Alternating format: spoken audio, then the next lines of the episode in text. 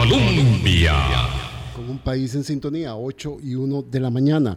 Muy buenos días. Boris Ramírez les saluda estos días aquí acompañándolos en el micrófono, haciendo conversaciones, reflexiones y análisis de la vida nacional.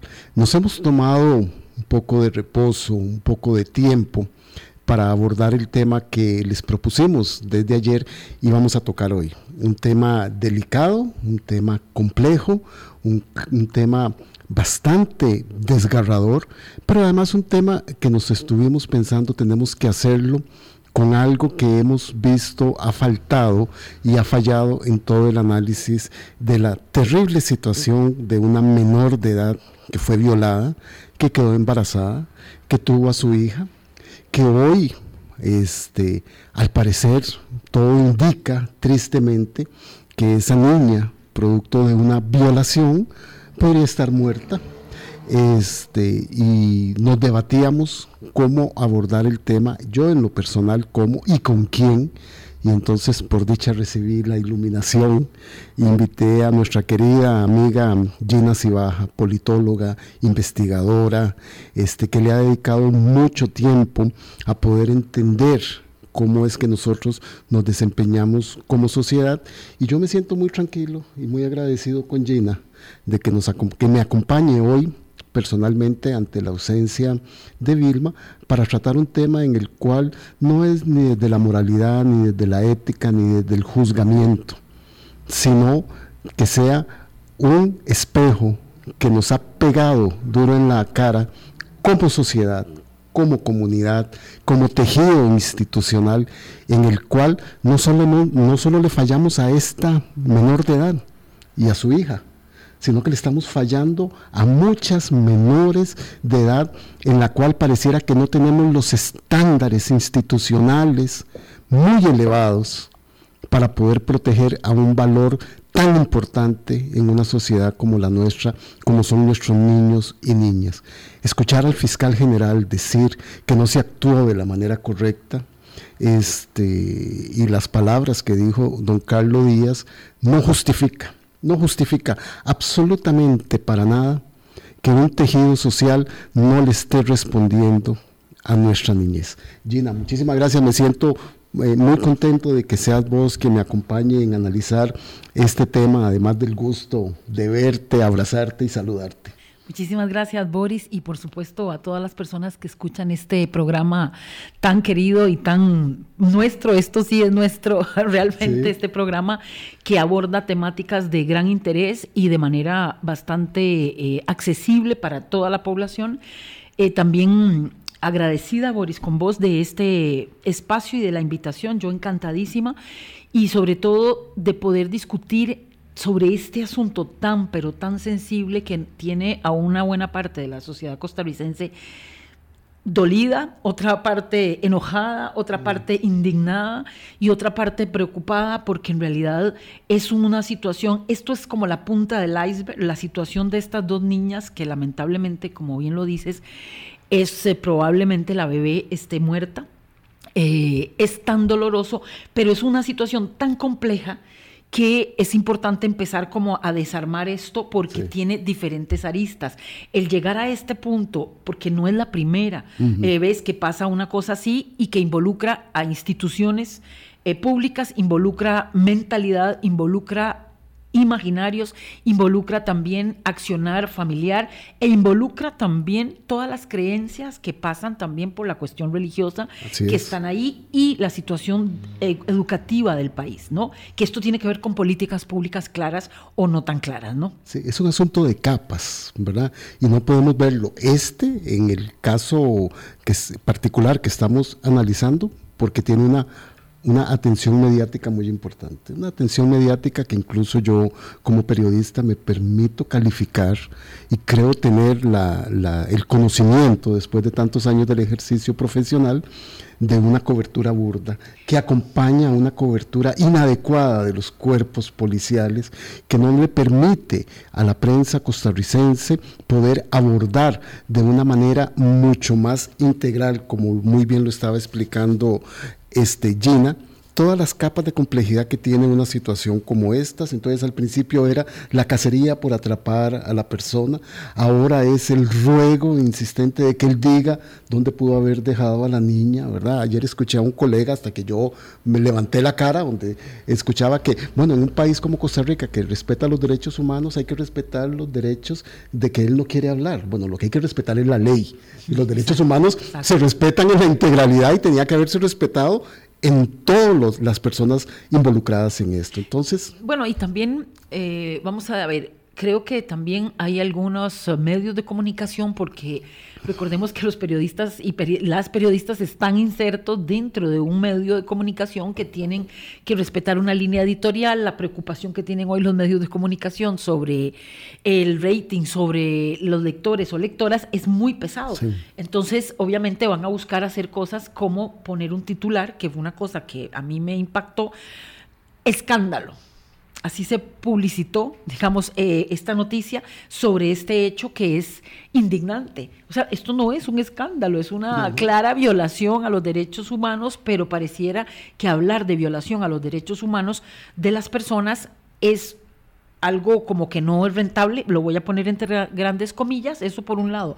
Y por el otro es decir, bueno, esto es una barbaridad, cómo llega un individuo a abusar y a violar a una niña de 11 años y cómo hace para, o sea, qué pasa por la cabeza de este individuo para hacer estas cosas. Pero entonces habría que empezar a escarbar más atrás, ¿verdad? Para decir, bueno, ¿qué recibió este, esta persona en su educación eh, cotidiana, familiar? ¿Cuáles son sus creencias? En términos generales de trascendencia, no voy a decir de Dios específicamente, pero qué es lo que le han dicho, qué es lo que la sociedad le ha dicho durante todo este tiempo a esta persona para que se sienta con el derecho de violentar de esta manera a dos niñas eh, que son mujeres las dos, ¿no? Y entonces aquí entramos en estas tensiones que hablaba yo al inicio de decir, bueno, tenemos primero una violencia evidente contra las mujeres en todas sus edades, digámoslo mm. así.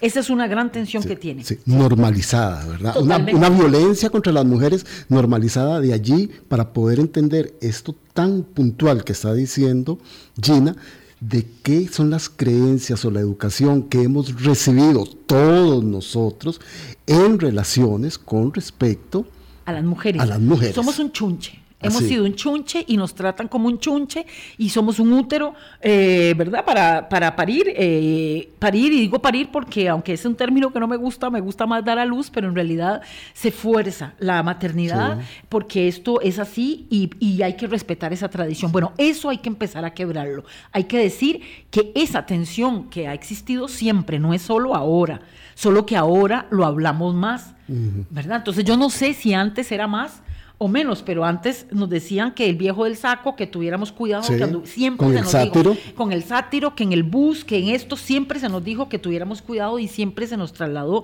la responsabilidad a las mujeres de cuidarnos. ¿verdad? De una u otra cosa. Luego hay otra tensión en medio de esto, ¿no? Bueno, entonces las políticas de equidad de género empiezan hasta los años 90 hablar, porque recordemos que las mujeres votamos hasta los años 50, digámoslo así. Es muy reciente. Es una cosa relativamente reciente y, la, y si revisan en las actas de la Asamblea Legislativa de Costa Rica y del mundo entero, donde se otorgó tardíamente el derecho al voto de las mujeres, nos damos cuenta que eso fue una discusión intensa de cuestionar nuestras capacidades, nuestras habilidades mentales, físicas, psicológicas, porque nos han hecho creer siempre que somos débiles y que hay que cuidarnos, ¿no? Esa es una primera gran tensión que no está resuelta y que ya Naciones Unidas dijo necesitamos más de 200 años. un poco para entender antes de pasar a la segunda tensión que querés ampliar, se nos decía en nuestra formación en los hogares, las niñas tienen que ayudar a hacer el oficio, ¿verdad? Y los hombres tienen que ir a trabajar y traer el sustento. Lo tuvimos en nuestra formación educativa con Paco y Lola. Claro. ¿Verdad? Y entonces, ¿qué es lo que está pasando en la comunidad en las iglesias, sea la denominación que sea, en las escuelas, que no estamos balanceando que hombre y mujer somos personas, seres humanos. Con igualdad de derechos. Con igualdad de derechos. Entonces, pero bueno, hay que ir un poquito más allá. Es que no solamente es reconocernos, sino que el objeto, el cuerpo de las mujeres ha sido objeto de escarnio público, ha sido objeto porque de, se les ha hecho creer a los hombres en general que tienen derecho, no solamente de opinar sobre nuestros cuerpos, sino de usarlos a su antojo. Entonces, la violencia sexual intrafamiliar, hay violencia intrafamiliar, violencia sexual, y esto atraviesa todas las capas de la sociedad. No estamos hablando de, eh, de, de estratos sociales. Exacto, de estratos sociales, sino que estamos hablando de arriba abajo y abajo arriba, ¿no? Y entonces, esta violencia, el creer que nuestro cuerpo, desde el momento en que los hombres pueden hasta opinar si yo tengo eh, derecho a ser madre o no, de que si yo tengo derecho a ponerme en mi cuerpo lo que quiera, que en la calle me pueden decir cosas porque yo me he visto de una manera determinada, sienten el derecho las personas, hombres y mujeres, en este sentido, porque el machismo es una cosa que atraviesa toda la sociedad, ¿no? Y que para ser feminista no necesariamente tienes que tener vulva ni pechos, ¿no? Para ser feminista tienes que deconstruirte, ¿verdad? Y el feminismo, de una vez lo digo, busca básicamente la igualdad entre las personas. Entonces, esta tensión sobre el cuerpo de las mujeres que se creen que son dueños, que es un espacio público sobre el cual nos pueden usar, nos pueden violar, nos pueden eh, gritar, nos pueden mirar, nos pueden decir, nos pueden censurar, cualquier persona, no importa dentro de la familia o fuera de la familia, eh, es algo que ha sido normalizado y que poco a poco han ido pasando algunas leyes que han ido cambiando esto, pero ya sabemos que esto, el imaginario, cambia con diferentes cosas. ¿Cuáles son las cosas que nos permiten cambiar esto?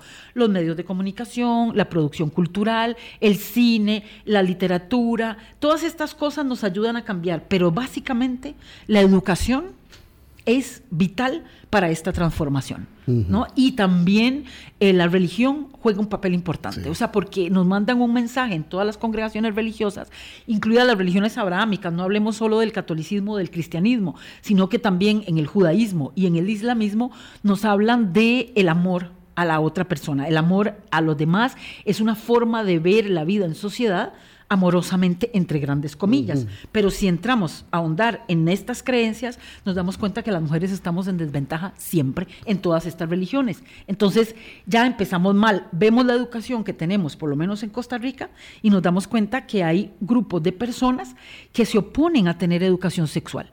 Porque esto hace que las niñas tengan la posibilidad, y las mujeres adultas también, si tenemos una educación sexual eh, plena, integral, solvente, potente, una, una, niña de 11 años podría decir, o sea, no me toque o ir a decir a algún lado que diga eso, ¿verdad? Que no, no, no, no es posible, que sienta indignación, que su familia sienta indignación a raíz de esto, pero muchas veces por la ignorancia y por las creencias que se tienen, se oculta, se oculta y se condena y victimiza doblemente a las niñas o a las mujeres que son víctimas de violencia de todo tipo. Sí, ¿cómo costó? ¿Cómo nos costó como sociedad dar una discusión plena, amplia, fuerte de las guías sexuales? ¿Y cuánta confrontación de grupos conservadores, ¿verdad? oponiéndose a eso? Estamos formando ciudadanía en las aulas, con niños y niñas que tienen que aprender a convivir en el pleno respeto de uno y de otro. Así es, así es, así es. Pero bueno, ¿cuánto tenemos de tener esas guías? ¿Y cuánta eh, valoración hay de parte del Ministerio de Educación, de la Educación Pública? ¿Cuánta valoración hay de lo que de cuán desarrollado está este plan, porque un maestro o una maestra puede decidir que no lo va a aplicar porque no le parece, ¿verdad? Igual que se pasan los médicos diciendo por principio de... de conciencia. Exacto, por un principio de conciencia yo no voy a dar esto cuando se le está pagando eh, con fondos públicos a todas estas personas. Debería de haber una obligatoriedad, pero como hay una lax, o sea, es laxo la exigencia que hay porque la verdad es que las mujeres no. Entonces, en este sentido... Y ahí prevalece otra tensión. ¿Qué? ¿Cuál? Bueno, no, esta es una, la primera, digamos, esta violencia de hombres contra mujeres, y lo digo así, eso no quiere decir que no haya mujeres que violentan a hombres, pero estadísticamente hablando, eh, los femicidios son la mayoría por, por, ser mujer, por el simple hecho de ser mujer, se matan mujeres, ya hemos tenido varios casos en este sentido, la violencia sexual se ejerce mayoritariamente de hombres contra mujeres, eh, la violencia callejera se ejerce mm, estadísticamente hablando, de hombres contra mujeres, entonces por eso digo que esta es la primera gran tensión. La otra gran tensión que vemos en este, en este caso que estamos analizando es el adultocentrismo contra eh, la niñez y la adolescencia. O sea, es apenas también durante los años 90 que se aprueba el Código de la Niñez y la Adolescencia, en donde eh, las niñas y los niños son sujetos de derecho. Eso quiere decir que son ciudadanos, que la único, ciudadanos que la única forma, la única, el único elemento o uno de los únicos elementos que le falta para tener ciudadanía plena es el ejercicio del voto. ¿Verdad? El derecho de ejercer el voto, pero eso lo logran a los 18 años. Antes de eso siguen siendo niños y niñas con derechos, sujetos de derechos. Entonces, ¿qué pasa? Que tenemos un decálogo de la niñez y la adolescencia dice que hay que tienen derecho a la educación, que tienen derecho a un ambiente sano, que tienen derecho a la intimidad, que tienen derecho a su cuerpo y a su privacidad, que tienen derecho a entornos felices, que tienen derecho a la salud, que tienen derecho al acceso al conocimiento, bueno, una cantidad de derechos que la mayoría de, los niños, niñas y adolescentes no saben. Adolescen y adolescentes. Y no saben, o sea, no saben que existen estos derechos porque ¿a dónde es que aprenden esto? La ciudadanía se aprende en la casa, la ciudadanía se aprende en las instituciones públicas eh, o en las instituciones educativas, se aprende en la, con la televisión, se aprende con las redes sociales, se aprende con lo que dicen en las iglesias. Entonces, ¿Qué estamos enseñándoles? No les enseñamos. Eh, recuerdo hace más de 10 años que yo hice mi tesis doctoral y trabajé con personas jóvenes adolescentes. Y cuando yo preguntaba estos temas de derechos, las personas adolescentes solamente sabían decirme el derecho a la educación que tienen, que es como algo que lo tienen ahí asentado, pero nada más. El resto me hablaban de deberes. Y siempre me decían, tengo este derecho y bueno, ¿qué otro? No sé qué otro derecho, pero tengo estos deberes. Tengo que ayudar en la casa, tengo que hacer esto. Entonces, se les enseña el derecho a la educación, pero se les dice, ustedes tienen una serie de, de, deberes que muchas veces ni en la propia casa se respetan esos deberes. Entonces, ¿qué pasa? Que la niñez y la adolescencia crecemos creyendo que estoy en falta. De hecho, el mismo nombre de adolescencia, estoy en falta. ¿Estoy en falta de qué? Sí. ¿Verdad? Eh, y por lo general, en las formas educativas que hemos aprendido, se reprime a estas personas porque no se sabe muy bien cómo manejar ni su sexualidad, ni su, porque es un hecho, ¿verdad? Nacemos como entes sexuales, entonces no se sabe cómo manejar esto, no se sabe cómo manejar las libertades, no se sabe cómo dejar explorar a estas personas y ojo, muchas veces se trata de protegerlos, entre comillas, pero lo que se hace es reprimirlos. Y esa tensión entre adultos y menores, teniendo los adultos o las personas adultas preponderancia sobre estas personas menores es otra gran tensión que se refleja en este hecho también ¿Y cómo, lamentable. ¿Y cómo poder armonizar que el Código de la Niñez y de, la Adolescencia, que les aplica y les da todos estos derechos a las personas en niñez y en adolescencia, eh, también tiene que ir acompañada del conocimiento de las personas adultas en lo que son la aplicación de sus derechos y también en los deberes que como adultos tenemos en la protección de esta ciudadanía. Así es. ¿verdad? Entonces, esa, esa también es allí una, una tensión permanente, Gina, que no hemos logrado resolver. Este, el caso de esta menor de edad violada que dio a luz a una niña que hoy podría estar muerta, nos refleja como sociedad que nos falta, nos falta en esa formación. Eh, no es el caso único. En el 2021 se reportan 197 niñas de 14 años, ¿verdad? embarazadas y que tuvieron que dar a luz y que tuvieron que dar a luz. O sea que no es un, a pesar de que con la aplicación de las guías sexuales hemos visto una disminución del embarazo adolescente, por suerte, es algo que todavía no hemos logrado terminar de controlar. Son las 8 y 20. Está con nosotros Gina Cibaga, Cibaja, politóloga, investigadora. Estamos analizando otras capas, otros abordajes que hemos tenido que dar. Iremos ahora a la, me imagino que la atención institucional, que aquí también está muy evidente. Tres tensiones más. Tres faltan más, nos dice Gina. Entonces vamos a ir al corte y regresamos. Colombia.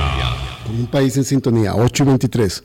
Continuamos en esta conversación que tenemos hoy con Gina Cibaja, politóloga, investigadora, tratando de buscar y de entender muchas de las capas que una situación tan compleja como la que estamos viviendo este, hoy con la violación de una niña y la inminente muerte de su hija, este, a partir de una inacción de la comunidad, de la escuela, de las organizaciones que están dentro de la comunidad, del Ministerio Público. Es hasta hoy que a las 9 de la mañana una comisión legislativa estará convocando a la presidenta ejecutiva del PANI, a la presidenta ejecutiva de la Caja del Seguro Social, a la, a la ministra de Educación para pedir cuentas de esto. El 22 de abril del año 2022, ya el Ministerio Público del Poder Judicial estaba atento, se llegó a hacer una denuncia, la desestimaron. Una de las tías de la menor había ido al Patronato Nacional de la Infancia también a poner una denuncia. Al parecer la escuela también, pero ¿cómo, cómo es el papel de una persona educadora que ve un caso de una estudiante suya ahí y solo va y dice algo está pasando?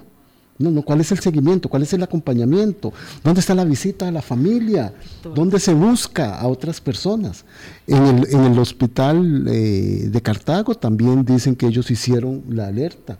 Pero ¿dónde está más que una alerta, Gina? Es que no podemos quedarnos en alertas. Absolutamente. Bueno, esta es la otra gran tensión. Todo esto hay que decir que estamos hablando de una situación que la punta del iceberg en una sociedad, porque vivimos en sociedad, somos seres gregarios y nos estamos organizados, el Estado está organizado para que hagamos las cosas en colectivo. Esto no se trata de una persona en particular ni de una institución, peor aún, sino que hay un montón de instituciones que muchas veces se pierden en las coordinaciones de las coordinaciones de las coordinaciones, ¿verdad? Y de quién asume recargos y quién asume qué, porque hay que decir también que en todas las instituciones públicas, no todos los funcionarios públicos, como dijo alguien eh, en un medio, que están ahí siendo pagados por no hacer nada y, y que pasen estas cosas, porque en realidad esto pasa porque estamos viendo las capas de por qué pasan estas cosas. Entonces, la, la, gran tensión que hay en términos de política pública y en términos de seguimiento es que uno, eh, sectores y élites de diferente índole se han encargado de ir desmantelando y desacreditando poco a poco al Estado.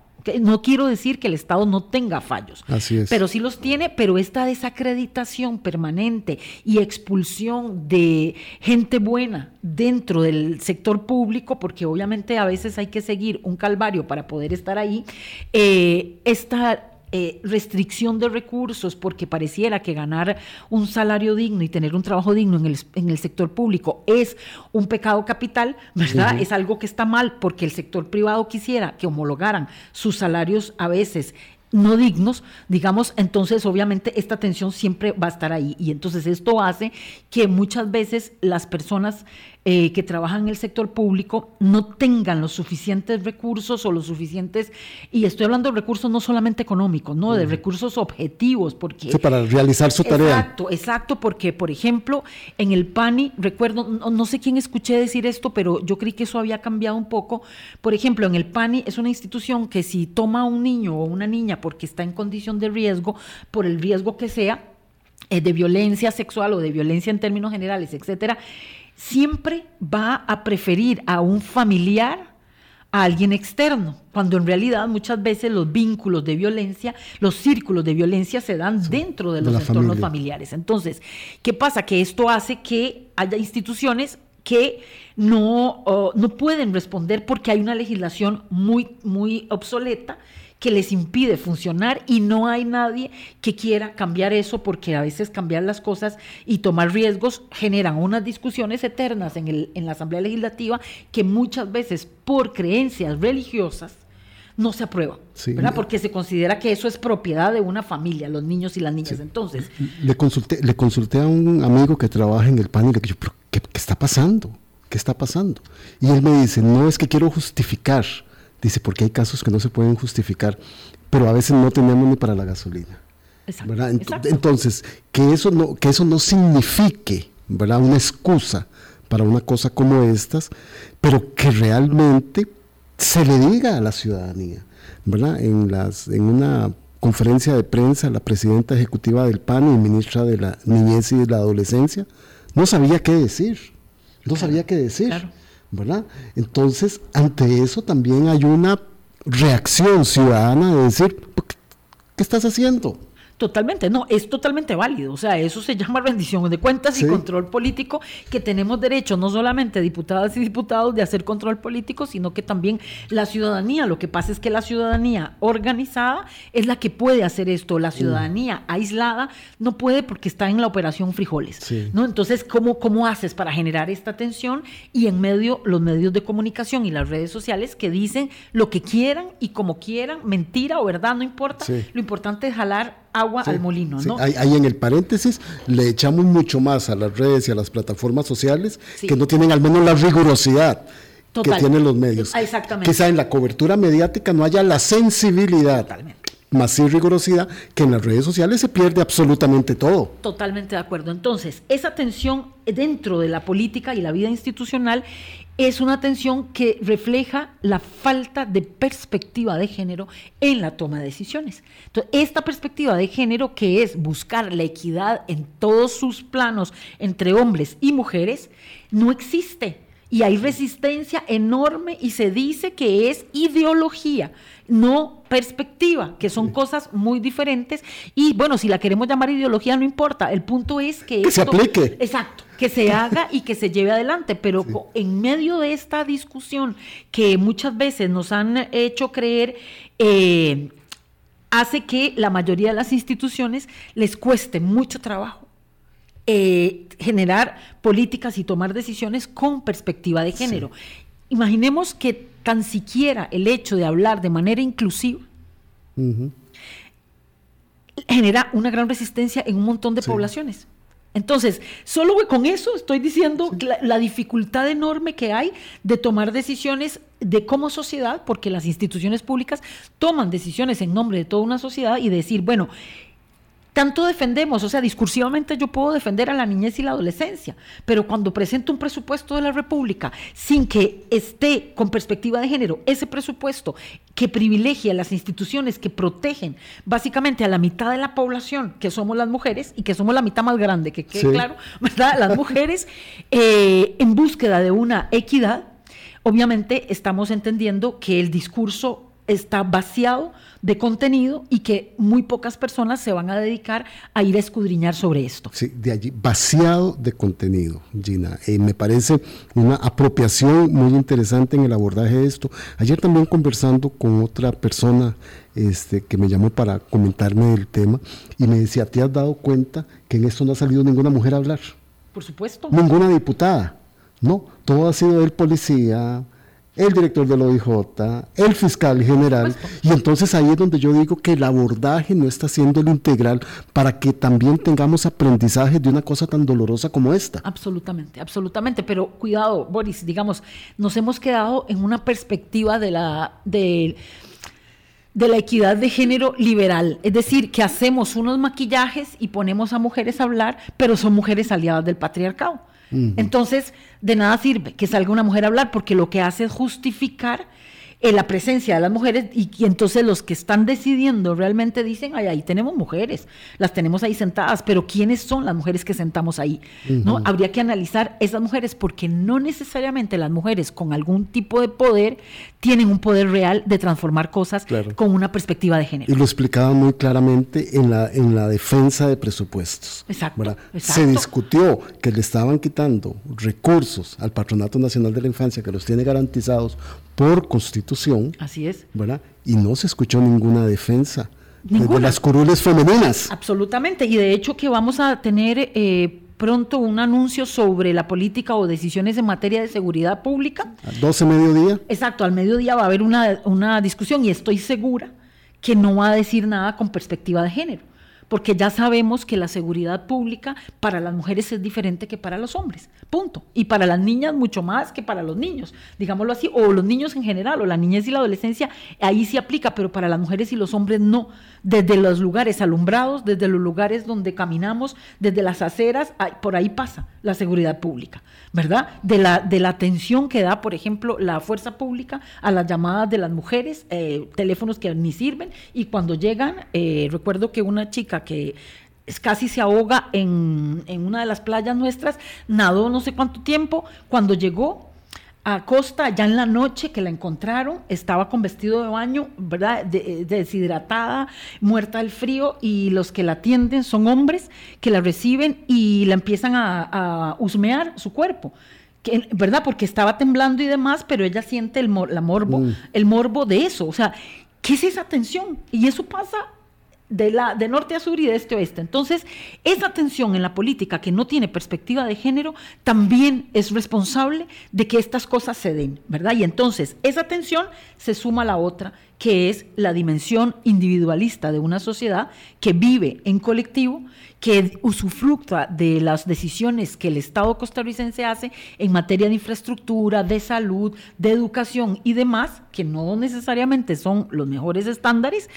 Eh, pero la economía, la economía capitalista que tiene un eh, matiz muy depredador, le conviene y nos ha hecho creer que somos individualmente poderosos y que entonces actuamos en el mercado de manera individual y que las libertades individuales son están por encima de todo. Y eso es una tensión que, que riñe con lo colectivo y las necesarias acciones colectivas que tenemos que tomar en este sentido. Y ahí echar agua para el saco todos. Absolutamente. Todos, incluso los aquí sentados. Claro, ¿qué hacemos? ¿Qué hacemos desde nuestra pequeña trinchera? Exacto. Yo lo único que acaté a hacer, porque fue tal la impotencia ante este caso, es que puse mi foto en negro y como si estuviera de luto porque realmente esto me embarga eh, un sentimiento de dolor profundo y de impotencia. ¿Cómo lo discutimos en nuestro seno familiar, en el entorno de nuestras amistades, en el entorno de trabajo? Al menos en las redes sociales se logró con mi foto en negro que varias personas me dijeran, G, no sé qué te pasa, pero toda nuestra solidaridad y entonces empecé a decir, no, no es conmigo, es, es una cosa social, no es esta niña nada más desaparecida que probablemente esté muerta, no es esta niña de 11 años violada porque han habido otro montón de niñas. Estoy poniendo en negro porque hay una mujer que fue eh, violada, mordida, eh, agredida en Quepos y ahí y lavaron su cuerpo y lo dejaron ahí tirado como si fuera un chunche. Otra mujer que su esposo era el principal sospechoso y salió libre porque hubo un mal manejo de pruebas pero todo apunta a que eso es así. Hay otra chica que fue víctima de violencia sexual y su padrastro o su papá, no me acuerdo realmente qué fue, de una persona famosa, eh, no ha podido ser notificado porque el Ministerio Público no logra notificarlo. porque no aparece. La cantidad de mujeres que piden dinero para sus hijas e hijos y los individuos nunca aparecen y la fuerza pública tampoco puede notificar porque no aparece. Sí.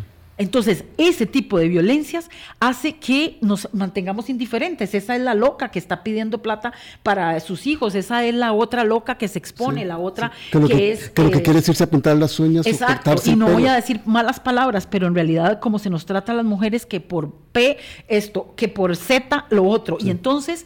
¿Qué pasa? Sí, como, que, como si concibieran solas. Exacto. ¿Por qué? Porque entonces eso es su responsabilidad. Se nos devuelve la responsabilidad borrando eh, todo indicio de institucionalidad eh, pública que debería de protegernos, ¿verdad? Todo indicio de organizaciones sociales que trabajan con las uñas y que tampoco podemos decirle a las organizaciones sociales que resuelvan lo que la institucionalidad pública no logra. Y quisiera remachar en este punto, ¿verdad? Porque como dije, agua para el saco de todos, incluido un servidor, este, estamos viviendo de espaldas a la sociedad, estamos viviendo con la puerta cerrada, no estamos viviendo en comunidad. En este caso en particular, una niña que anda con su bebé, con su coche, vendiendo confites. Una rifa. Haciendo rifas. Probablemente porque está en gran vulnerabilidad económica. Haciendo rifas. Y entonces de ahí, en todos nuestros entornos podemos estar viendo situaciones como estas. ¿Y qué hacemos? ¿Qué estamos haciendo? Confiamos en la institucionalidad. Si vamos a ella y no nos hace caso, Ahí es donde está el nudo gordiano que tenemos que deshacer. Absolutamente, porque hay que recordar dos cosas. Una, las personas que designaron a las personas jerarcas fueron electos popularmente. Y esa popularidad, digamos, entre comillas, esa legitimidad es parte del sistema, ahora tienen que cumplir. Eso por un lado. Y segundo, todas las personas que están involucradas en el sector público reciben un salario digno, no voy a decir que mm. no, pero ese salario viene de fondos públicos. Y en el momento que apareja yo muchísimas responsabilidades. Absolutamente. Eso tiene una gran cantidad de responsabilidad. Esto no a, una persona no la nombran en un puesto determinado solamente para que eh, siga eh, para que siga directrices de un presidente o de un ministro, sino que yo estoy ganando mi salario, que si bien está bien que sea digno, tengo que responsabilidad de responder por ese dinero que es de fondos públicos, tengo que someterme al escrutinio público y tengo que dar explicaciones y tengo que aprender a rendir cuentas, no solamente discursivo, desde el discurso, sino que tengo que aprender a rendir cuentas de uso de recursos, decisiones que se han tomado, líneas de mando, eh, cómo se ejecutó esa decisión y en este caso, por qué, si ya habían varias alertas, qué pasó ahí. Sí. Y la sociedad, ciudadanía costarricense necesita una explicación contundente. Y eso es un motivo suficiente para despedir gente. Sí. Al, parecer se inició una investigación en el Ministerio Público, dicho por el señor fiscal general. Vamos a ver en qué termina. Veremos a ver en qué termina esta comisión legislativa. Porque decirlo, hacer la pose. Exacto, exacto. Participar y no tomar decisiones es también tan cruel como lo que le pasó a la niña y lo que le pasó a la niña que puede estar muerta. Negligencia, se llama eso. Y tiene un costo y es penalizado también. O sea, es un asunto de cómo están rindiendo cuentas, qué es lo que nos están diciendo y cuál es el seguimiento. Tengo que decir, hacer una pequeña salvedad y es que a veces los medios de comunicación exigimos y esa es la tarea, ¿no? Todo lo que mm. pasa en los medios es una tarea básica, somos los controladores, los, lo, ¿verdad?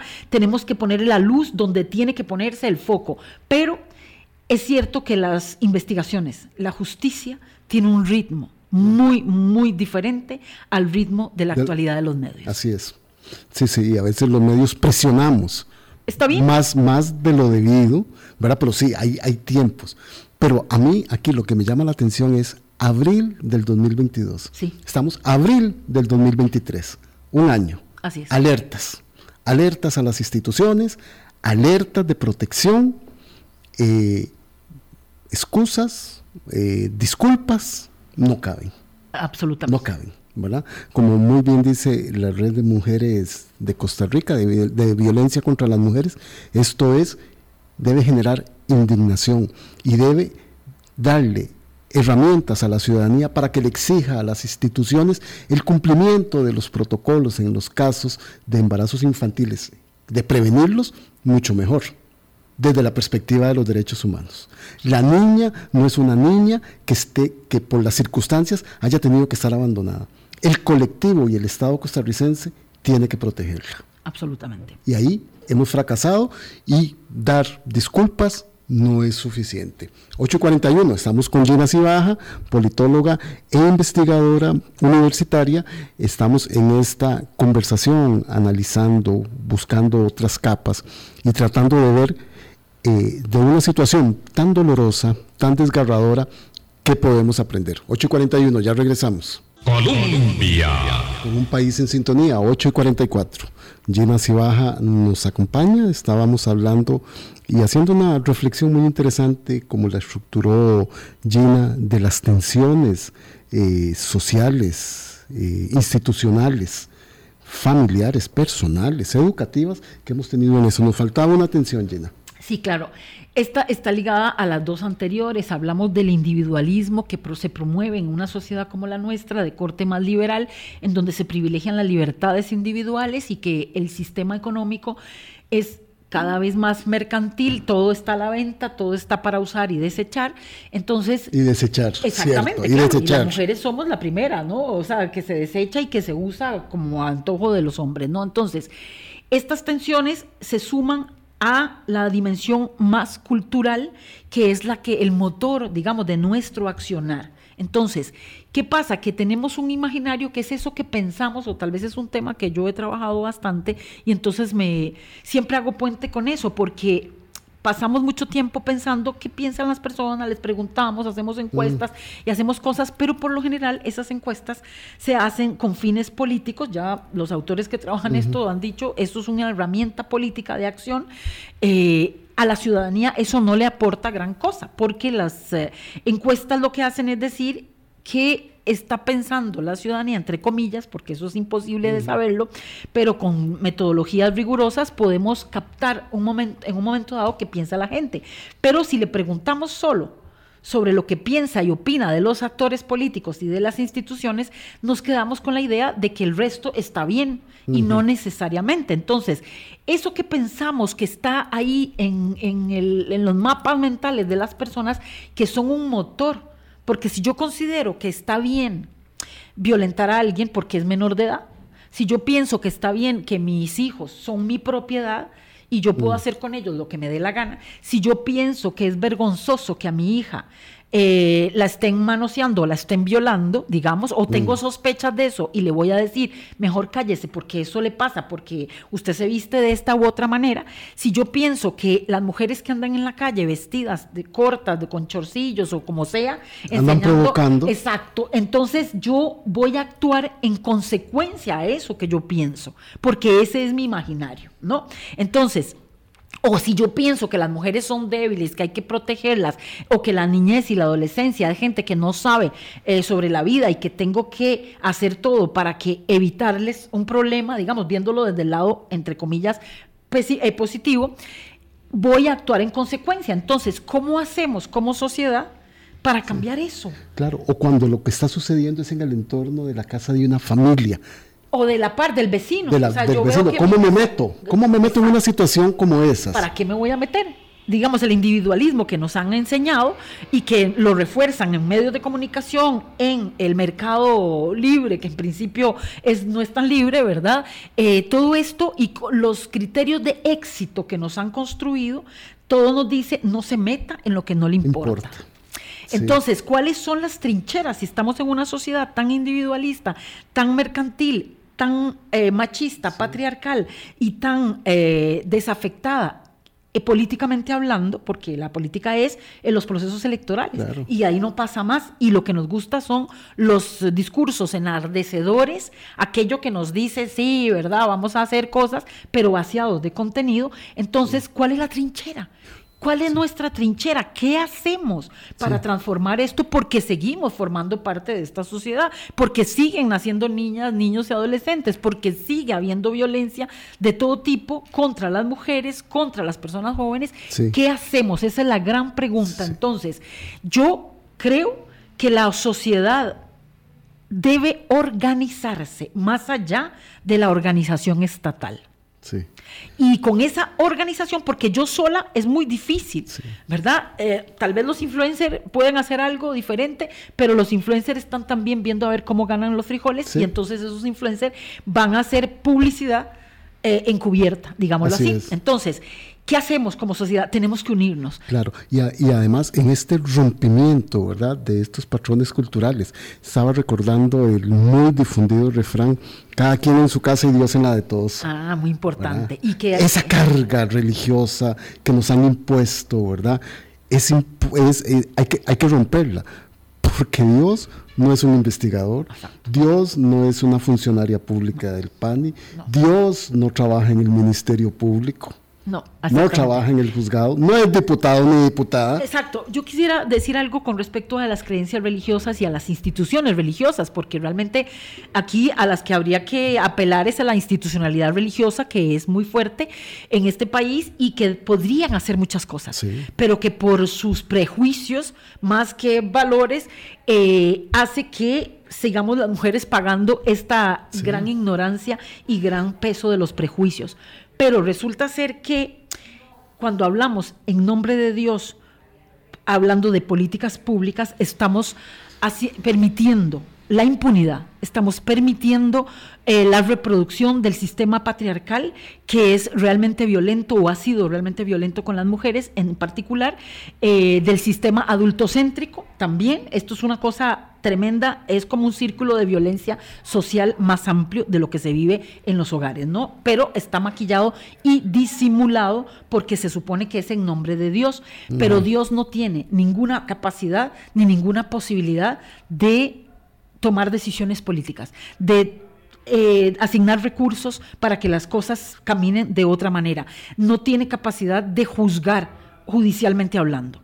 ¿verdad? Entonces, el apelar a Dios para mí significa que estoy diciendo resígnense, porque tendrán una vida mejor después de esta. Y recordemos que la ley de los seres humanos es la ley de la norma que se establece decidida entre seres humanos. No es la ley de Dios la que puede sacarnos del atolladero en el que estamos, aunque es válido creer en un Dios y tener creencias religiosas. Pero esa mezcla con las decisiones políticas es un asunto más discursivo y de poder de influencia sobre otras personas que de toma de decisiones políticas. Eh, eh, y, que, y que podría resultar muy peligrosa, porque una típica comunidad como la que es en Cervantes, ahí en Cartago, donde sucedió esto, es como una típica comunidad de cualquier otra parte en Costa Rica. Esa niña debía haber sido vista por el sacerdote, por el pastor, por alguna persona muy religiosa. Por quien sea, o sea, una niña de 11 años que queda embarazada, de 12 años, o sea, una niña de 12 años que está embarazada, todo el mundo lo puede ver, es evidente que algo está pasando ahí. Entonces, ¿quién hizo algo? ¿Quién hizo qué? La tía que tuvo esa denuncia, imagínese el dolor y la frustración de esa tía que, que trató de hacer algo, pero las instituciones ni las organizaciones sociales hicieron absolutamente nada. Y ahora todo el mundo se pasa la pelota. Y eso es lo que a mí más me molesta. No, y además, y lo que más le indigna a uno es que esto está pasando. Sí. En este momento puede haber otro caso. Deben de haber. Que no sabemos que no lo sabemos, que tal vez no tendrá la connotación mediática que ha tenido esto por el, desenlace tan trágico que es. ¿Y, qué? ¿Y eso se olvidará? No lo sé. Y estaremos aquí dentro de unos meses o dentro de unas semanas viendo otro caso. No lo eh, sé. Eh, eso, es, eso es lo que indigna. Eh, es muy indignante y sobre todo frustrante. ¿Sabes? Porque uno dice, ¿qué hago? ¿Qué puedo hacer? Entonces yo la solución que he encontrado desde mi perspectiva, desde mi trinchera, porque en realidad no, no tengo una respuesta clara, ¿verdad? me parece que estos espacios es una, son muy importantes para poder discutir y que la gente reflexione sobre esto. ¿Qué hago yo desde mi pequeñísima, pequeñísima trinchera? Entonces yo lo que he optado es por hacer dentro de algunos grupos de mujeres que hemos construido formas de expresión diferentes, todos son grupos de, la de organizaciones de la sociedad civil que tratamos de poner en la mesa temas que discutimos aun cuando pensemos totalmente diferente, aun cuando seamos o no creyentes, aun cuando tengamos formación eh, educativa o no. Eh, aun cuando tengamos condiciones socioeconómicas distintas. No importa la diversidad de las personas que participemos en estos grupos, que en mi caso son grupos de mujeres, yo trato de posicionar temas y hacer cosas para que los discutamos y de facilitar información, porque si hay algo a lo cual disponemos hoy, es información. Entonces, a raudales. Claro, entonces, gracias a mi formación puedo encontrar información de calidad que permita a las personas de mis cercanas obtener información de calidad y poder discutir. Y la otra trinchera son las aulas universitarias, que cada vez más se critica en nuestros salarios, nuestro hacer, porque en realidad lo que se quiere en el fondo es deshacerse del pensamiento crítico. y cualquiera que nos esté escuchando puede decir, ¿y qué hago yo? Discutirlo con su familia, discutirlo con sus amigos. Buscar información de calidad. Buscar información, este, hablarlo con los vecinos. Ayer me invitaron a tomar café en una querida familia, amiga mía, y, hablamos del tema.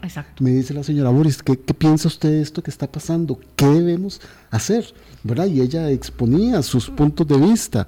Eh, eso es parte de lo que tenemos que hacer. Absolutamente. Y que los niños y niñas de todas las casas donde uno llega a hablar cosas, que estén ahí y tratar de hablarlo de manera tal que esas personas que van para arriba, digamos, sepan que hay gente que está peleando por ellos.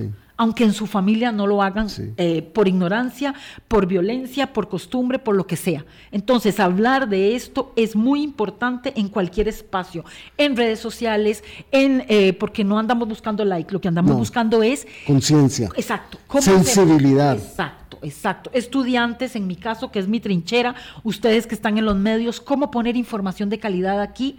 Eh, estudiantes en las familias, en las escuelas, si tiene uno contacto con maestras y maestros, hablar de eso, hablar, no importa, si te sentaste en la SODA, yo me siento en la SODA Ciencias Sociales de la UCR y converso con las mujeres que están ahí detrás del mostrador de la SODA. Y discrepar, no importa que se haya discrepancias. no importa, no importa, de eso se trata, porque si todos estamos de acuerdo, no estaríamos en esto. Así es. Gina, muchísimas gracias, no pudiste haber cerrado mejor el programa de hoy, si estuviéramos de acuerdo en proteger, en fortalecer en cuidar, no estaríamos en esto.